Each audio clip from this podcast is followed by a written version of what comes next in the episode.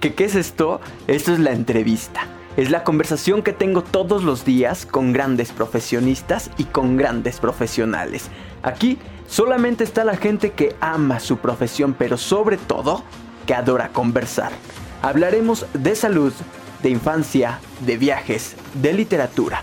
Tenemos doctoras, sociólogos, maestros, artistas, pintores, cantantes, bailarines. Aquí está todo mundo. Aquí están todos los quehaceres sociales. Yo soy Israel Oliver y les doy la bienvenida.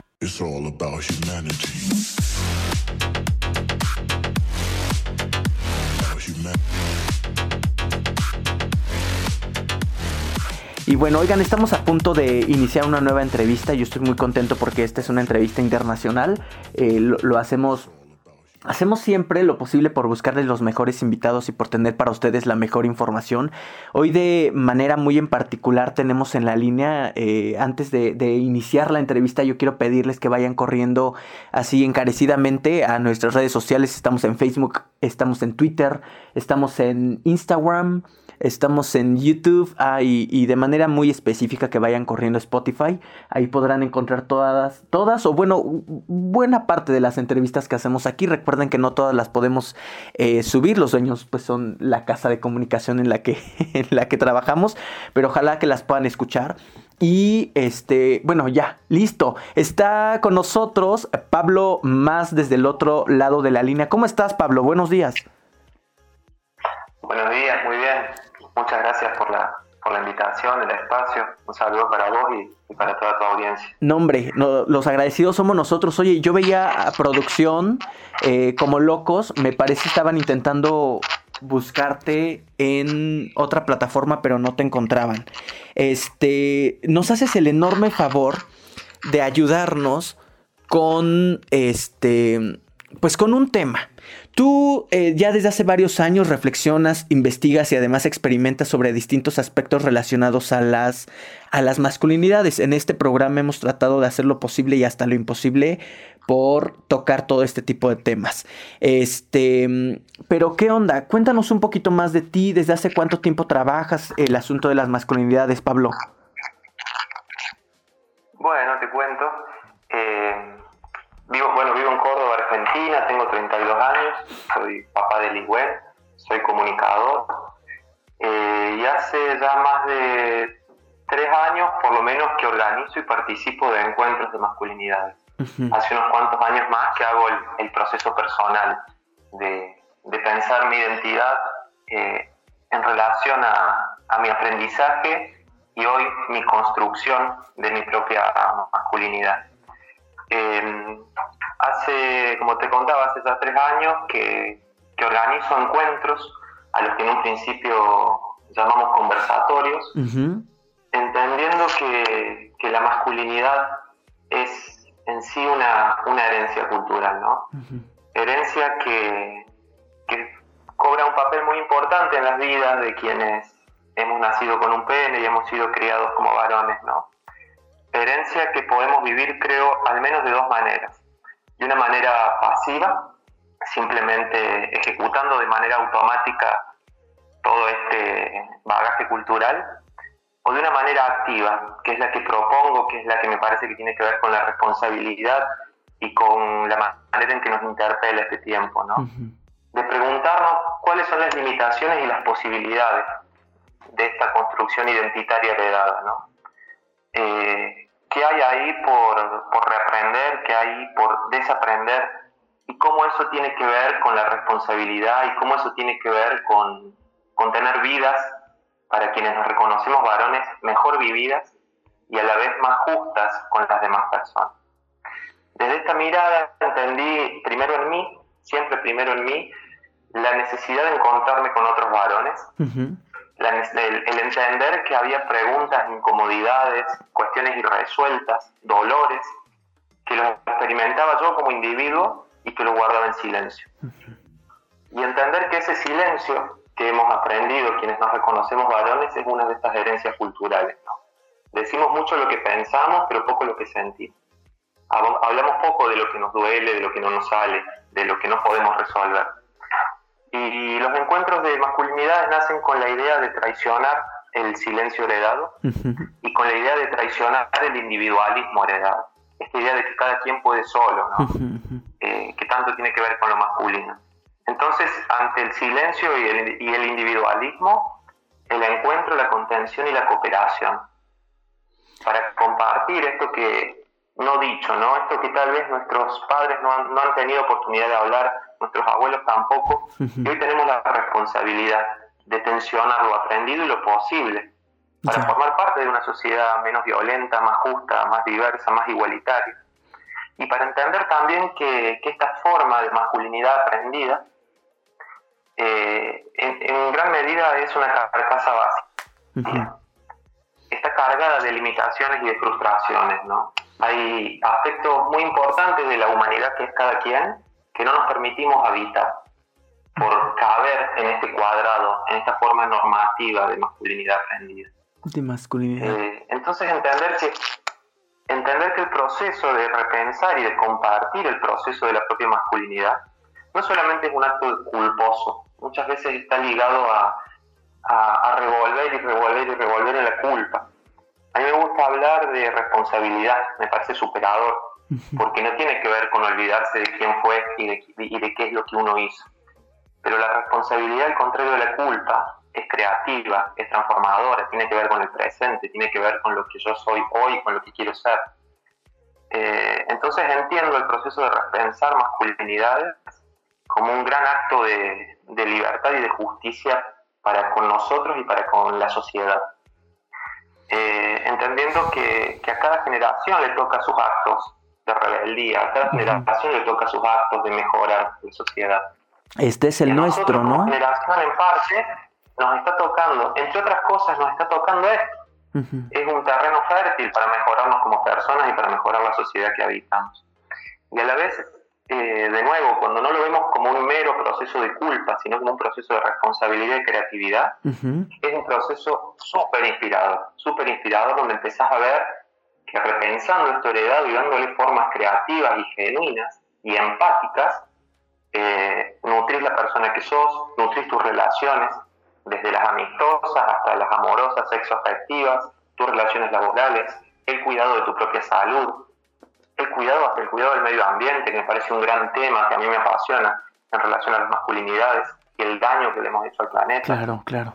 El tema con la violencia, con la violencia sexual, con la violencia de género, con la violencia de que tenemos, yo soy un varón eh, cis hetero, la violencia que ejercemos hacia, la, hacia otras identidades, otras expresiones eh, propias de la diversidad.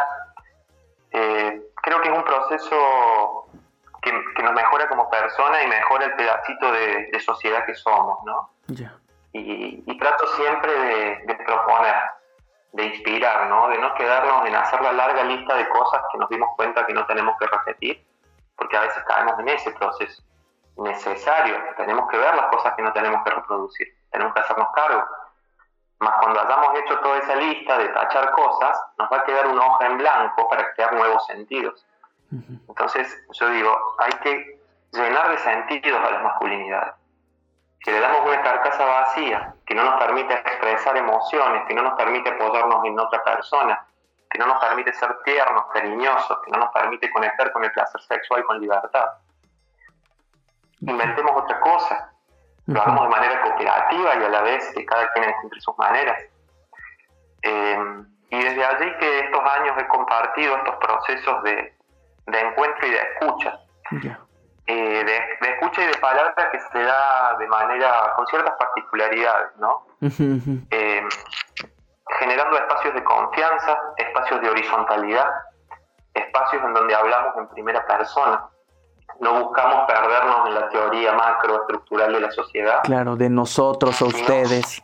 Lo que nos cuesta, ir a donde nos cuesta, y a los varones siempre nos ha sido fácil esto de tener los libros en la mano y explicar la sociedad, ¿no? Lo que nos cuesta es hacernos cargo de qué manera esas estructuras sociales habitan en la identidad que somos, ¿no? Que elegimos ser. Entonces, en estos encuentros se habla en primera persona, se busca un espíritu autocrítico, nos interpelamos más con preguntas que diciéndonos cómo vivir. Creo que las preguntas nos movilizan, las preguntas nos interpelan, nos incomodan y a la vez dan espacio para que cada quien encuentre sus maneras. Venimos de estructuras muy duras sobre lo masculino. Creo que estas otras masculinidades que queremos construir, hay que construirlas ya de otra manera, ¿no? Desde un lugar más orgánico, desde un lugar más creativo, más genuino, más sensible. Más humano. Eh, estos encuentros en un, en un, principio sucedían al interior de casas. Eh, en la ciudad donde yo vivía en aquel entonces, la ciudad de Córdoba, en Argentina. Funcionaron en varios barrios de manera simultánea y autogestiva.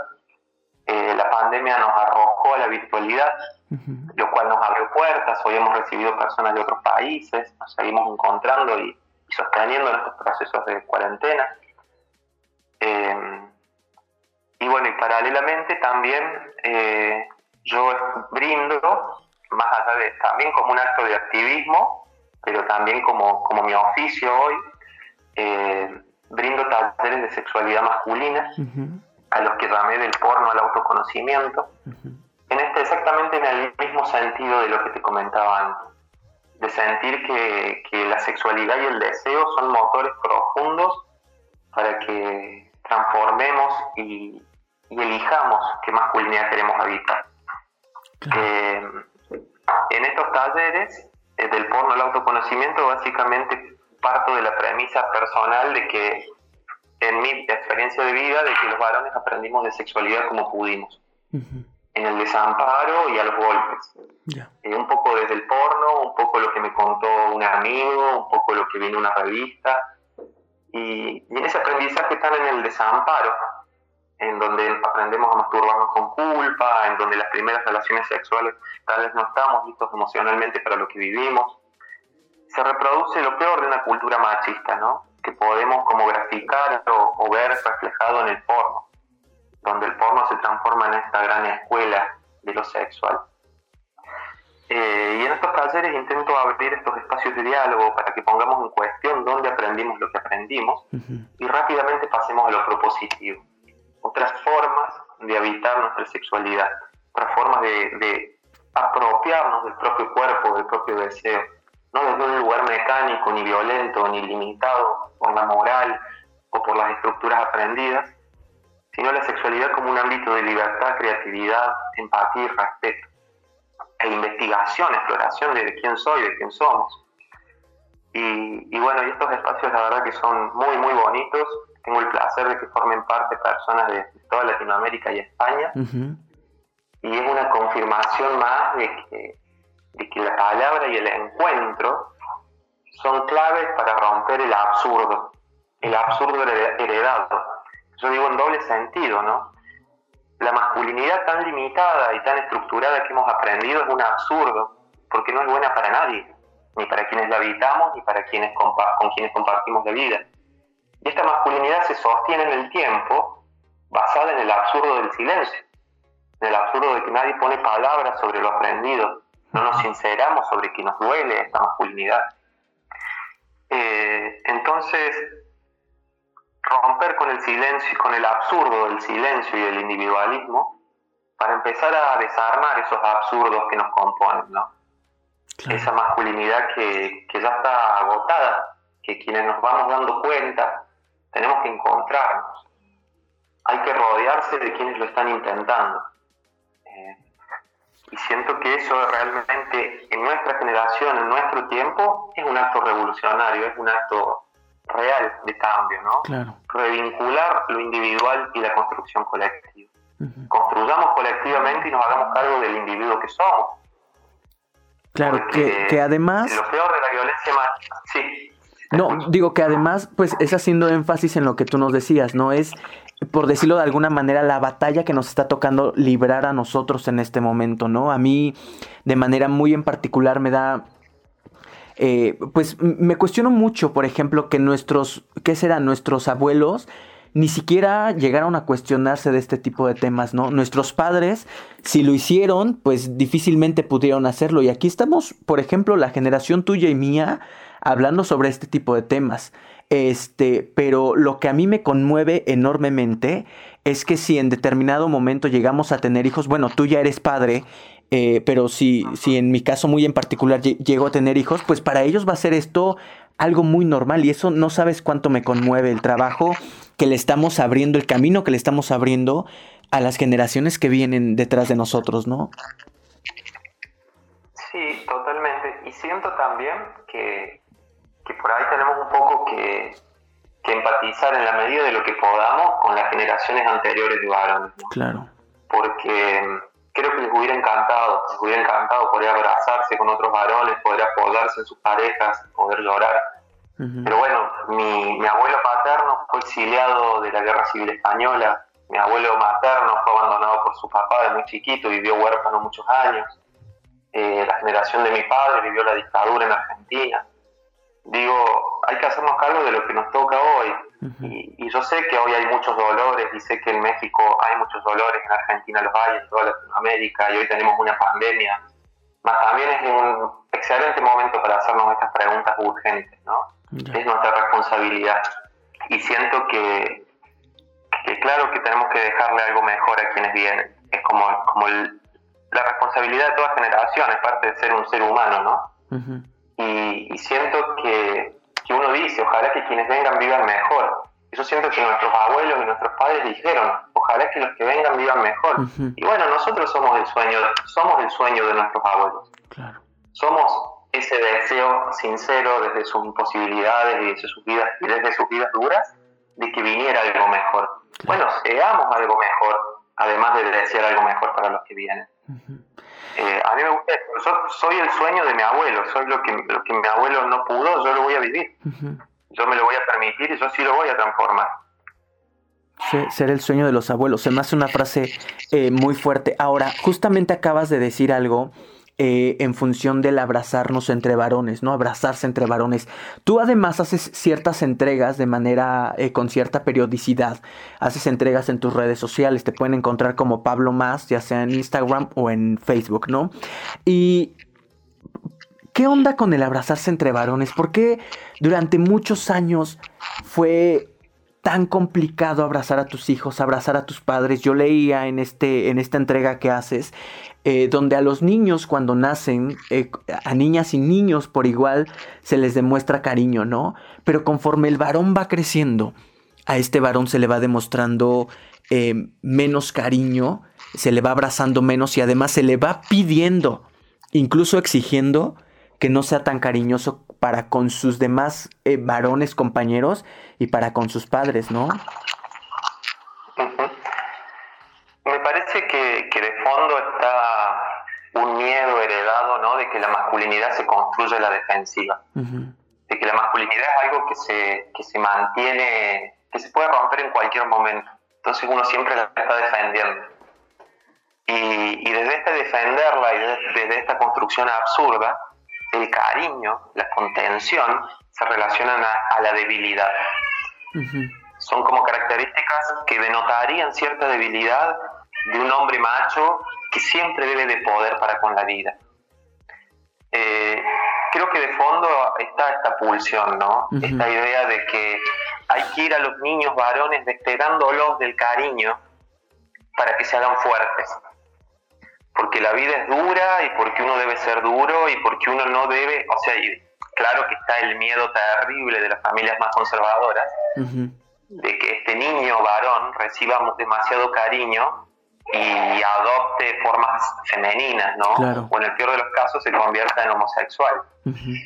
Eh, tenemos por un lado esta desvalorización de la ternura y a la vez tenemos eh, este, esta homofobia, ¿no? Este, este miedo a, traicionar esta heterosexualidad normativa no te preocupes, anda por ahí. ¿Quién es? Es tu nene, ¿no? ¿Cómo se llama? Es mi nene. se llama mi bebé. Anda, anda. ¿Cuánto tiempo eh. tiene? ¿Qué edad tiene? Liwen tiene un año y siete meses. Ah, nene, muy eh, pequeño. Y bueno, la verdad, aprovecho para contarte que. Dime. Me ha atravesado profundamente tener un hijo, un hijo varón. ¿Es tu primer hijo? El día que supe. Es mi primer hijo. Y el día que supe que iban a nacer, fue la misma noche que hice el primer encuentro de, varones en, mi casa. Hijo, qué fuerte. Así que ha estado absolutamente atravesado en mi, mi, responsabilidad con el ser varón, con mi responsabilidad de, ser papá. Claro. Y siento que, que ser papá también es una de las grandes militancias de este tiempo.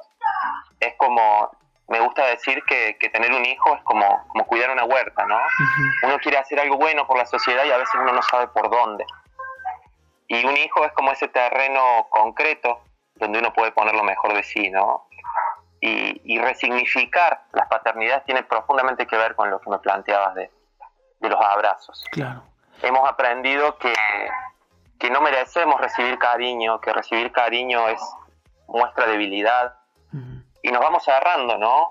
Y un niño varón que es abrazado por su papá varón, aprende que el cariño entre los varones es posible, que el cariño es parte de la vida. Que es normal.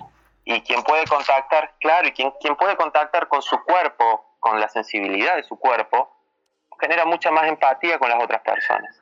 Porque los varones vivimos el cuerpo como una mochila. No sabemos disfrutarlo, no sabemos disfrutarlo en el sexo, no sabemos disfrutarlo en la salud, no cuidamos nuestra salud. Eh, naturalizamos el dolor, que me duele el cuello, que me duele el hígado, que me duelen los pulmones, lo naturalizamos porque el, varón debe seguir adelante. Y esto tan simple de abrazarse, de hacer consciente el cariño y el cuerpo, creo que tiene que ver profundamente con transformar masculinidades. Porque el cuerpo, la sensibilidad sobre nuestro cuerpo, el cuidado y el disfrute de nuestro cuerpo, es el territorio a conquistar. Hemos creado masculinidades que, que conquistan afuera, ¿no? Conquistan territorios, conquistan pueblos, conquistan mujeres, conquistan cargos, conquistan dinero. Y hay, y hay una transformación posible que es la conquista sobre uno mismo, ¿no? La conquista sobre toda la parte de la humanidad que somos, que esta cultura tan vacía en relación a lo masculino, no nos ha enseñado a, a hacer propia, a disfrutar. Entonces, aprender a abrazarse, aprender otra sexualidad, aprender a bailar, aprender a, a sentir el cuerpo, es realmente un motor de transformación de masculinidad, es mucho más poderoso que el trabajo intelectual. Claro. Sí, porque además, pues lo decías eh, tú en tu, en tu texto, ¿no? Justamente esta concepción de durante muchísimo tiempo donde se decía que los brazos, eh, pues no necesariamente son para abrazar a otros varones, ¿no? Los brazos son para el trabajo, son para el deporte, eh, son para, para defenderte de otros hombres, son para, para tener más fuerza, son para para hacer las labores pesadas de un hogar o incluso de la sociedad, ¿no? Los trabajos más pesados los tenemos nosotros los hombres, es decir, eh, los herreros, los obreros, los constructores están pensados y diseñados específicamente para el hombre, ¿no? Para estos brazos de hombre que pueden hacer todo, todo, menos abrazar, ¿no? Sí, eh, claro, la fuerza, el poder, el solucionar, el tener todo bajo control, el proveer, son cargas relacionadas a la masculinidad. Y, genera también una, forma de autovaloración muy limitada. Digo, ¿cuántos, cuántos papás, cuántas personas que tienen que, mantener una familia con su trabajo sienten ese terrible peso, ¿no? De que solo valen y solo se conocen valiosos a sí mismos por llevar el dinero a casa, por llevar las bolsas del súper a casa.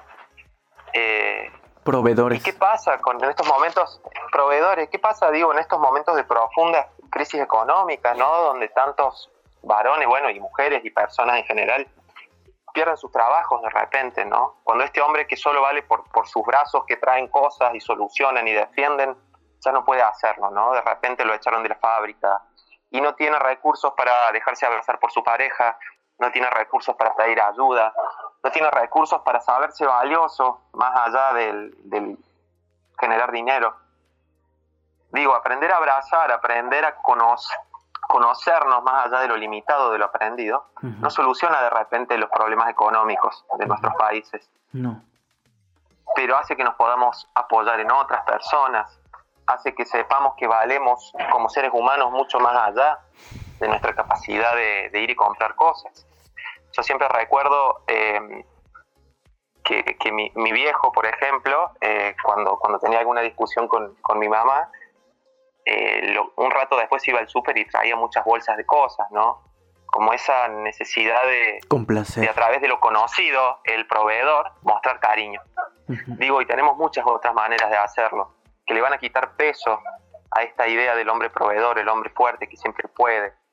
Yo digo que tenemos el, el síndrome de Bruce Willis, ¿no? Esta idea de película de que de que la situación puede ser terrible, pero siempre el hombre tiene que ser el que, el que al final va, a saber qué cable cortar, ¿no? Y eso es un peso terrible, y por eso, por sostener eso que siempre debemos poder, esa ilusión de que siempre podemos y siempre sabremos, no, no nos permitimos mostrar debilidad, no nos permitimos recibir un abrazo, no nos permitimos llorar y contar lo que no nos está saliendo. Eh, y obviamente que de fondo toda esta frustración, todo esto callado, todos estos pesos, ¿cómo si aprendimos muchas veces a, expresarlos? A través de la violencia. y, y, creo que la violencia machista está íntimamente relacionado al vacío de las masculinidades.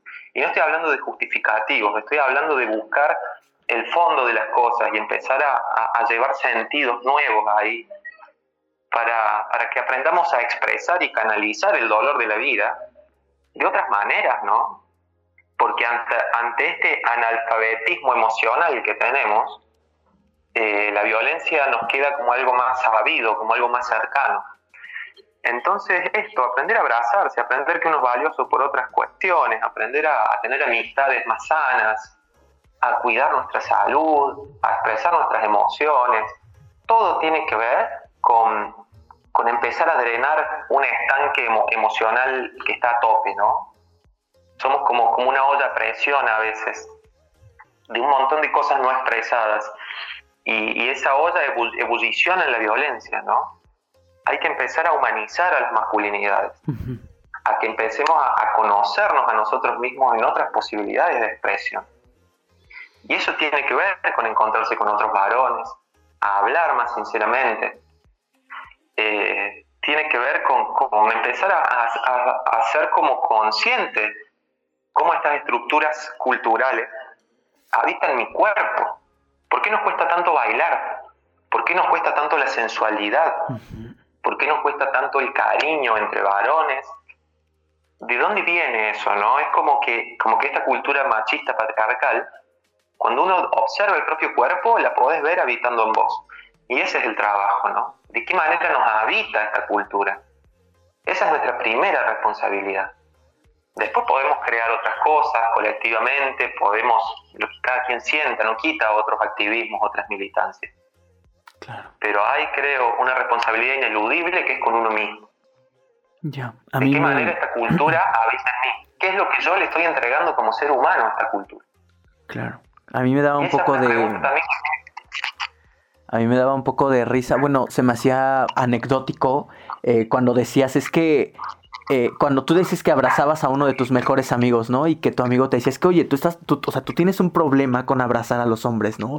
Este, o sea, un buen abrazo, ¿cómo era? Un buen abrazo es pito con pito, o sea, nada de, de, de retirarse al momento de abrazar a alguien, es lo más cercano que se pueda porque lo que estás haciendo es demostrar solamente cariño, no estás haciendo otra cosa, ¿no?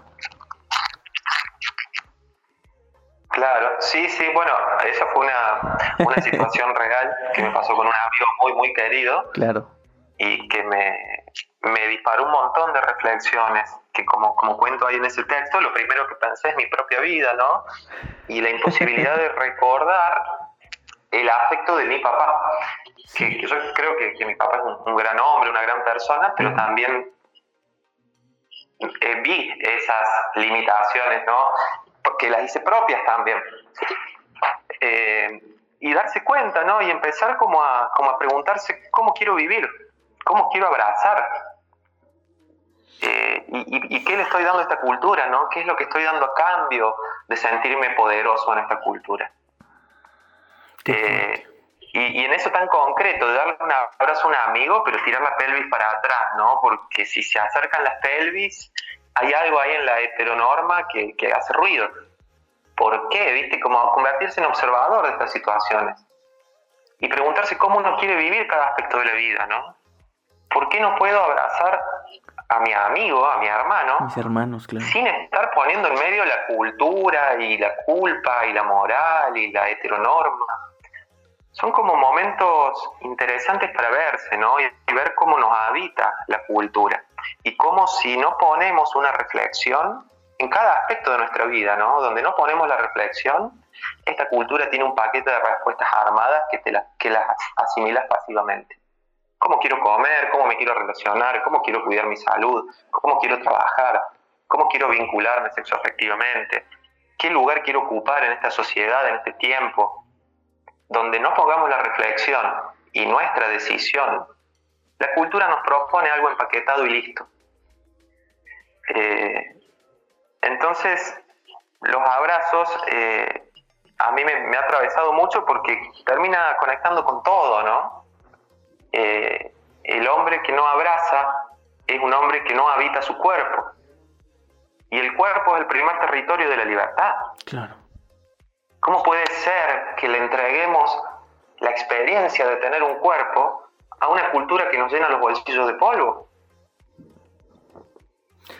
Que no cuidemos nuestra salud, que, que la masculinidad se construya autodestructivamente, ¿no? Nuestra relación con el alcohol, con el alimento. Con el Esta idea de que uno tiene que castigar un cuerpo con el deporte. Uno debe castigarlo al cuerpo y el cuerpo masculino se caracteriza por responder y, sobrellevar eso, ¿no? Claro. Y vemos hoy a los hombres de 50, 60, 70 años con las arterias tapadas, con, con los vientres hinchados, con, la, con las espaldas lastimadas, con las manos curtidas. Claro. Y, y bueno, y preguntarse cada quien, digo, no, no es juzgar a nadie, pero, pero observar y preguntarse cómo lo quiero vivir. ¿Qué le estoy entregando a esta cultura a cambio de qué? Claro. Y un primer paso ante tanta duda, ante tanto no saber por dónde ni cómo, encontrarse con otros varones, tal vez sin respuestas, pero con preguntas para ver que no es de oveja negra repensarse o querer ser distinto. Entonces es necesario apoyarse en una red. Red en dos sentidos. La red que es la unión de nodos y la red que, con, y que sostiene al equilibrista cuando se cae, ¿no? Entonces, quien se caiga de esta matrix eh, patriarcal... Poderlo sostener entre todos. claro, acá estamos. Esa es la importancia de tejer redes. Eh, así que bueno, es lo que vengo intentando en mí como proceso personal permanente, ¿no? Y como, y como compartir con otros varones, entendiendo que, que hay que humanizar a las masculinidades, que hay que traicionar el silencio heredado, que, que la vida se construye colectivamente, que la vida se construye en la diversidad, que no se trata de que los varones y heteros seamos correctos o tolerantes con la diversidad. La diversidad es la suma de los genuinos. En la diversidad cada quien puede expresar quien anhela ser. Eh, y eso puede incluir a todas las personas de nuestra sociedad. Siempre que nos preguntemos cómo queremos vivir y cómo quiero aprender y, respetar a quienes viven de maneras distintas, ¿no? Eh, entonces, por eso está bueno hablar hoy de masculinidades en plural. Si le damos una carcasa vacía, tenemos la posibilidad de que cada quien encuentre sus maneras en relación a su propia libertad, en relación a ser parte de una sociedad menos violenta y más justa. Ahora, este, a mí, a mí también algo que me sorprende bastante es que durante muchos años como hombres tuvimos comunidades, es decir, entre, entre hombres teníamos como un cierto código de comunicación, ¿no? Pero para algo en lo que no tocábamos el tema era para el asunto sexual y para eso además se me hace eh, bastante atinado el, el taller en el que estás trabajando, porque entre hombres hablamos de todo pero difícilmente hablamos como de la complacencia sexual, ¿no? Es decir, de, de, dónde aprendimos a darnos placer, de cómo aprendimos y además de cuáles fueron como nuestras técnicas, por decirlo de alguna forma, este, para descubrirnos, ¿no? Ahora, este taller, eh, que es el nuevo taller online de sexualidad masculina, tú lo vas a impartir del 10 al 17 de octubre, ¿ok? Eh, se llama Del porno al autoconocimiento, el ABC del multiorgasmo. Y quiero pensar, evidentemente, que es el multiorgasmo masculino, ¿no? Este. ¿Qué onda? O sea. ¿por, qué sería importante que alguien que nunca ha tenido acercamiento con este tipo de temas se una a este taller, Pablo?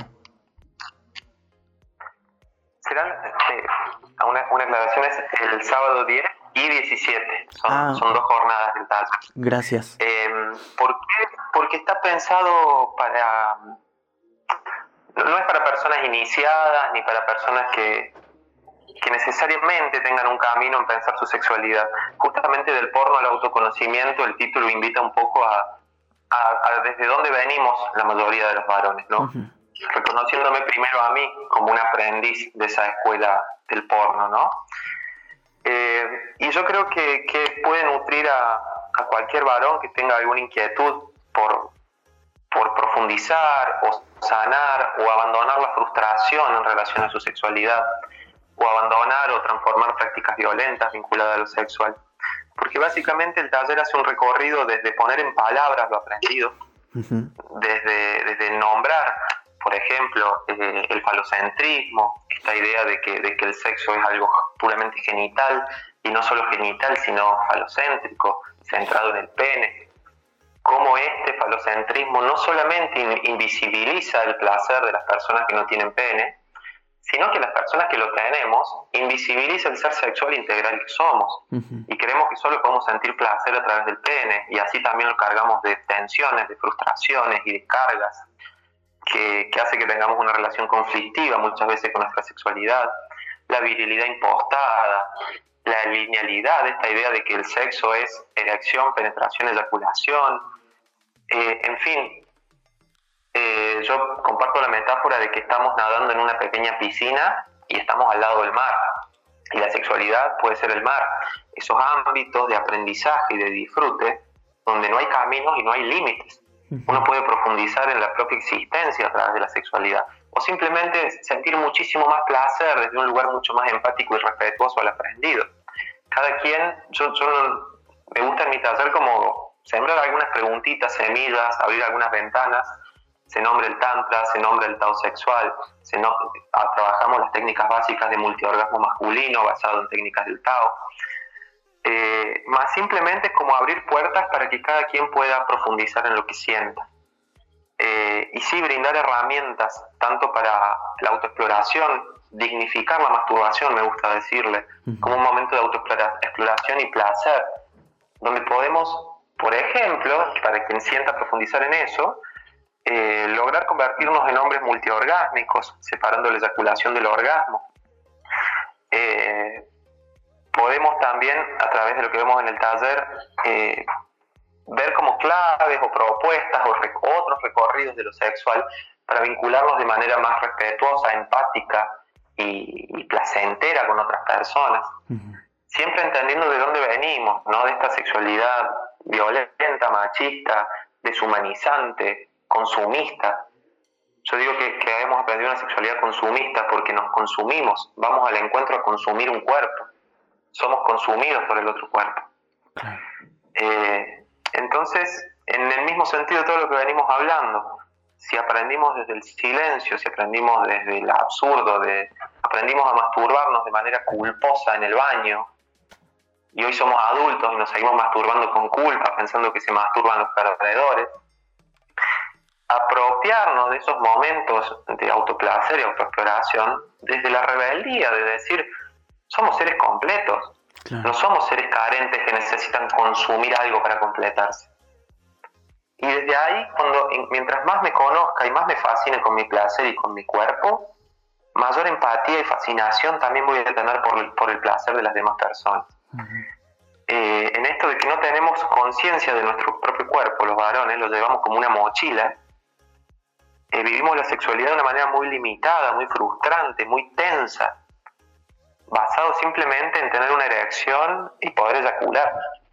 Y eso es aburrido, mecánico, repetitivo, injusto para las personas con las que nos vinculamos. Eh, entonces este taller busca abrir un espacio de diálogo súper rico porque nos encontramos personas de distintos países y nos damos cuenta que tenemos aprendizajes muy similares, nos escuchamos, eh, propongo estas técnicas de autoexploración y luego compartimos la experiencia y, es súper enriquecedor y transformador poder hablar con otros varones así. Porque lo que hemos hablado de sexualidad en el pasado ha sido básicamente una farsa.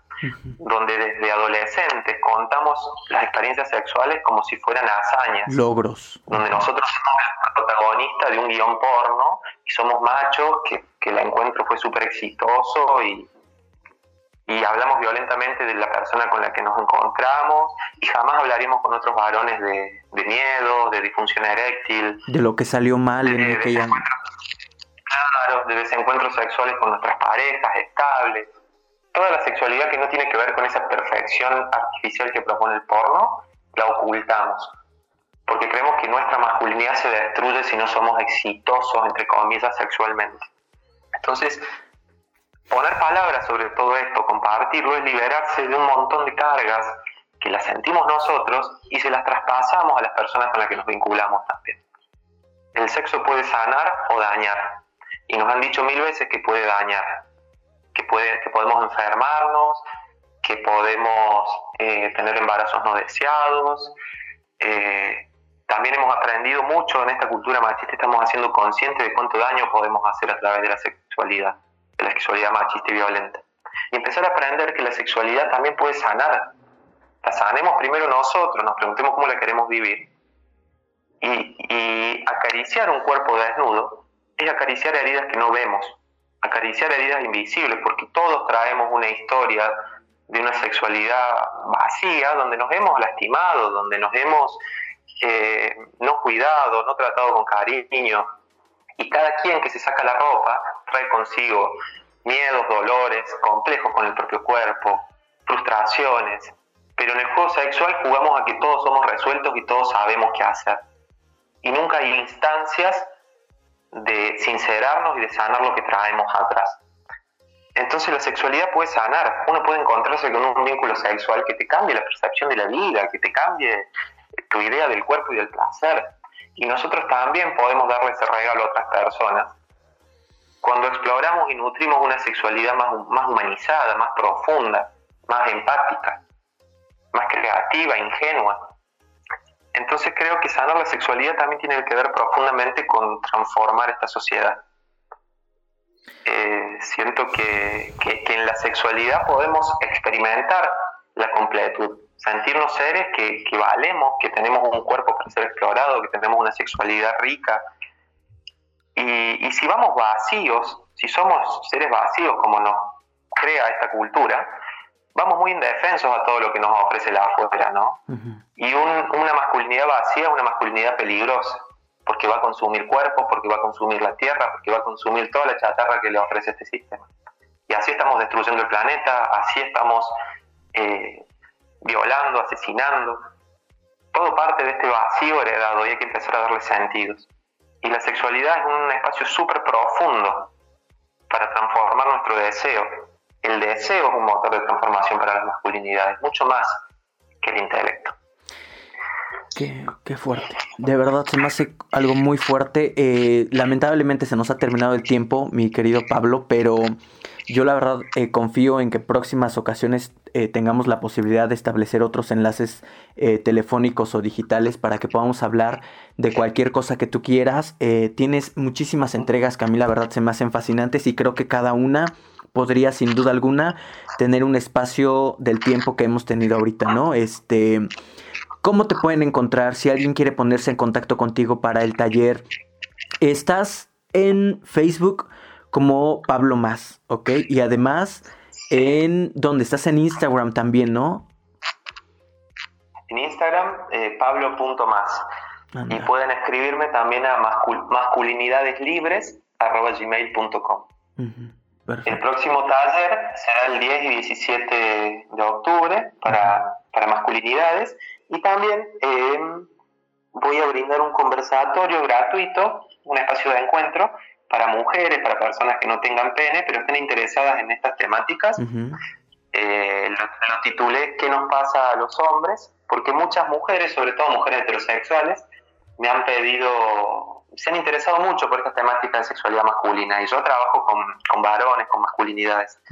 Así que bueno, si están escuchando mujeres y les gustaría participar de este conversatorio que será en octubre, eh, el 7 de octubre si no me equivoco, no, perdón, el 3 de octubre, el 3 de octubre, se la pueden escribirme por estos medios y, y sumarse a esa reunión virtual donde para personas que no son varones, hablaremos sobre lo aprendido y lo posible sobre la sexualidad de, Anda. de quienes sí lo somos. Anda, este taller del porno al autoconocimiento está pues dirigido específicamente para hombres hetero eh, u homosexuales pues, u otras identidades pero con pene, o sea, todo el asunto de varones pues, para del, del porno al autoconocimiento. En el otro es específicamente para, para mujeres pues, para eh, identidades sin pene, en la otra. Sí.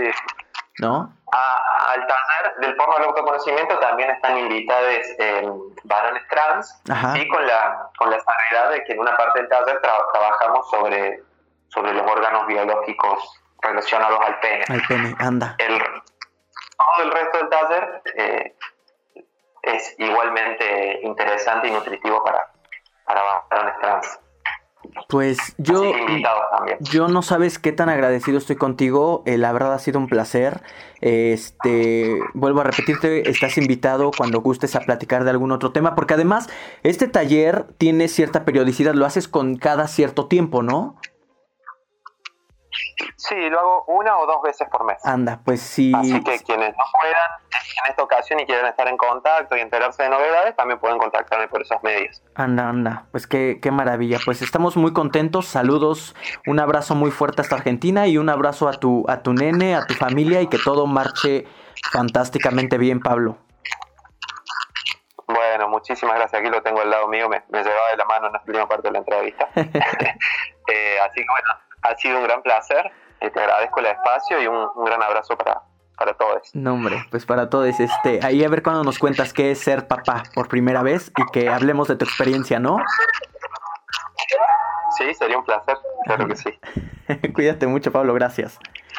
Un gran abrazo. Ahí lo tienen, él es Pablo Más, nos hace el enorme favor de entregarnos toda la información en función eh, del taller online que ha diseñado y en el que ha estado trabajando desde hace ya algunos meses, que se llama Del porno al autoconocimiento. Ya lo ha trabajado desde antes, antes lo hacía de manera presencial, ahora lo hace de manera digital.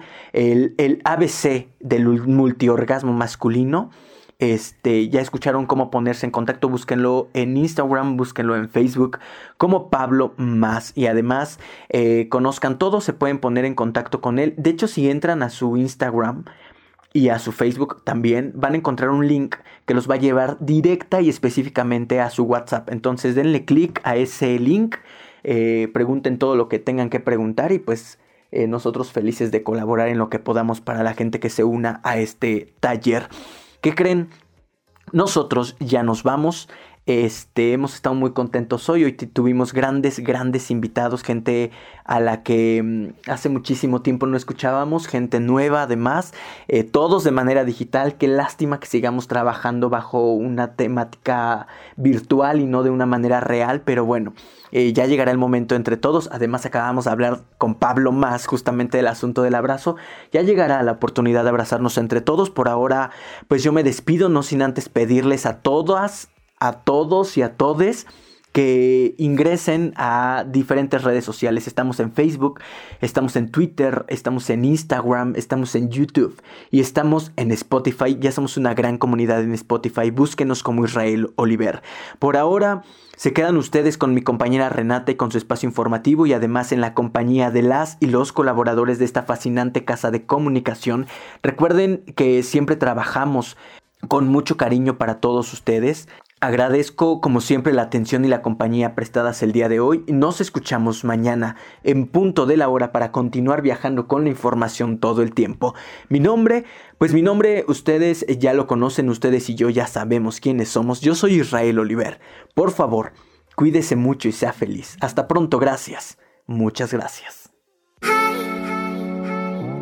Este mes en Viajeros Poblanos estamos listos para arrancar nuestros viajes. Conoce nuestro protocolo de seguridad ante el COVID-19. También ya puedes reservar para nuestro tour el 11 de octubre a las impresionantes grutas de Tolantongo. También visitaremos Taxco de Alarcón y grutas de Cacahuamilpa el 25 de octubre. Además, cumplimos dos años de viajar por todo México. Gracias. Recuerda, búscanos en Facebook como Viajeros Poblanos. Gracias. Viajar nos hará libres.